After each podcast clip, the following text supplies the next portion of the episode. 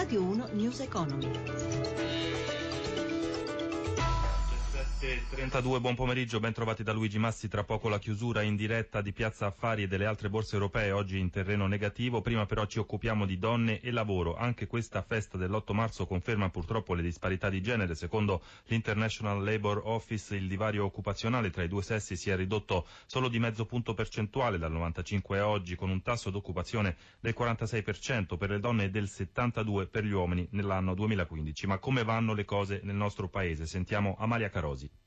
A dividere donne dagli uomini nel mondo del lavoro è già il tasso di disoccupazione. Quello maschile è all'11,1%, mentre quello femminile è dell'1,4% maggiore. Ancora peggiore è il dato degli inattivi. Coloro che non hanno né cercano un lavoro sono il 46% di tutta la popolazione femminile, mentre tra gli uomini il tasso si ferma al 25%.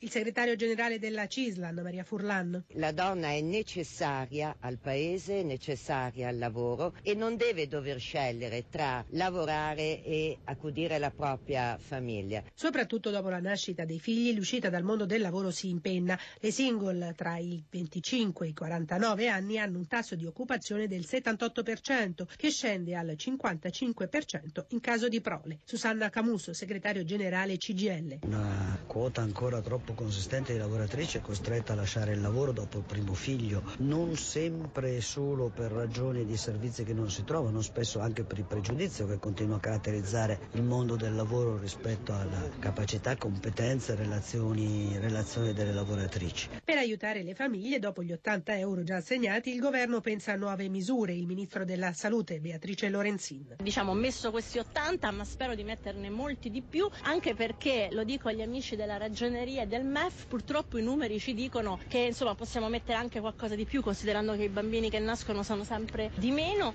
Cambiamo argomento, il Made in Italy continua ad affermarsi nel mondo nonostante la crescita moderata e le tensioni geopolitiche. Ne sono convinti gli imprenditori intervenuti all'assegnazione dei premi Leonardo 2015. Gelsomina Testa ha intervistato la presidente del comitato Leonardo, Luisa Todini. Il Made in Italy tradizionale sicuramente è una cassa di risonanza anche per quello che è meno conosciuto, quindi il fashion in tutto il mondo, se si vuole comprare qualcosa di esclusivo si compra italiano. Poi passiamo al food, ecco sul food e sul wine a volte ce la giochiamo un po' con la Francia e a volte un po' con la Spagna, ma non perché produciamo beni che sono meno apprezzati, perché manca un po' di sistema. Poi abbiamo l'automotive, abbiamo le nanotecnologie, abbiamo la meccanica, abbiamo l'agricoltura con tutta la filiera dell'agricoltura agricoltura. Le esportazioni fanno quindi da traino alla ripresa della nostra economia? La ripresa c'è, è effettiva. Queste istituzioni hanno cominciato a comprendere che la cosa più importante è non mettere bastoni fra le ruote agli imprenditori e semplificare i sistemi, dando strumenti a quelle che sono aziende più piccole, più piccole dimensioni, anche strumenti finanziari che ci arrivano dall'Unione Europea, che possono essere usati al meglio per dare innovazione e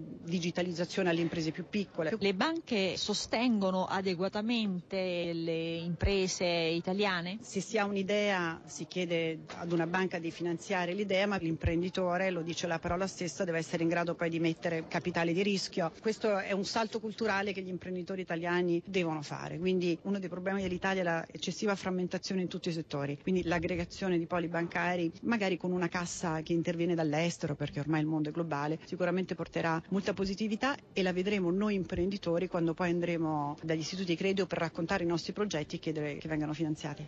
17.36 ci siamo, chiusura delle borse europee. Giancarlo Zanella dalla redazione di Milano, a te. Sì, buonasera. Chiusura delle borse tutte negative. La peggiore è Londra che cede lo 0,92%, ma anche Francoforte e Parigi sono in calo di quasi 9 eh, decimi di punto.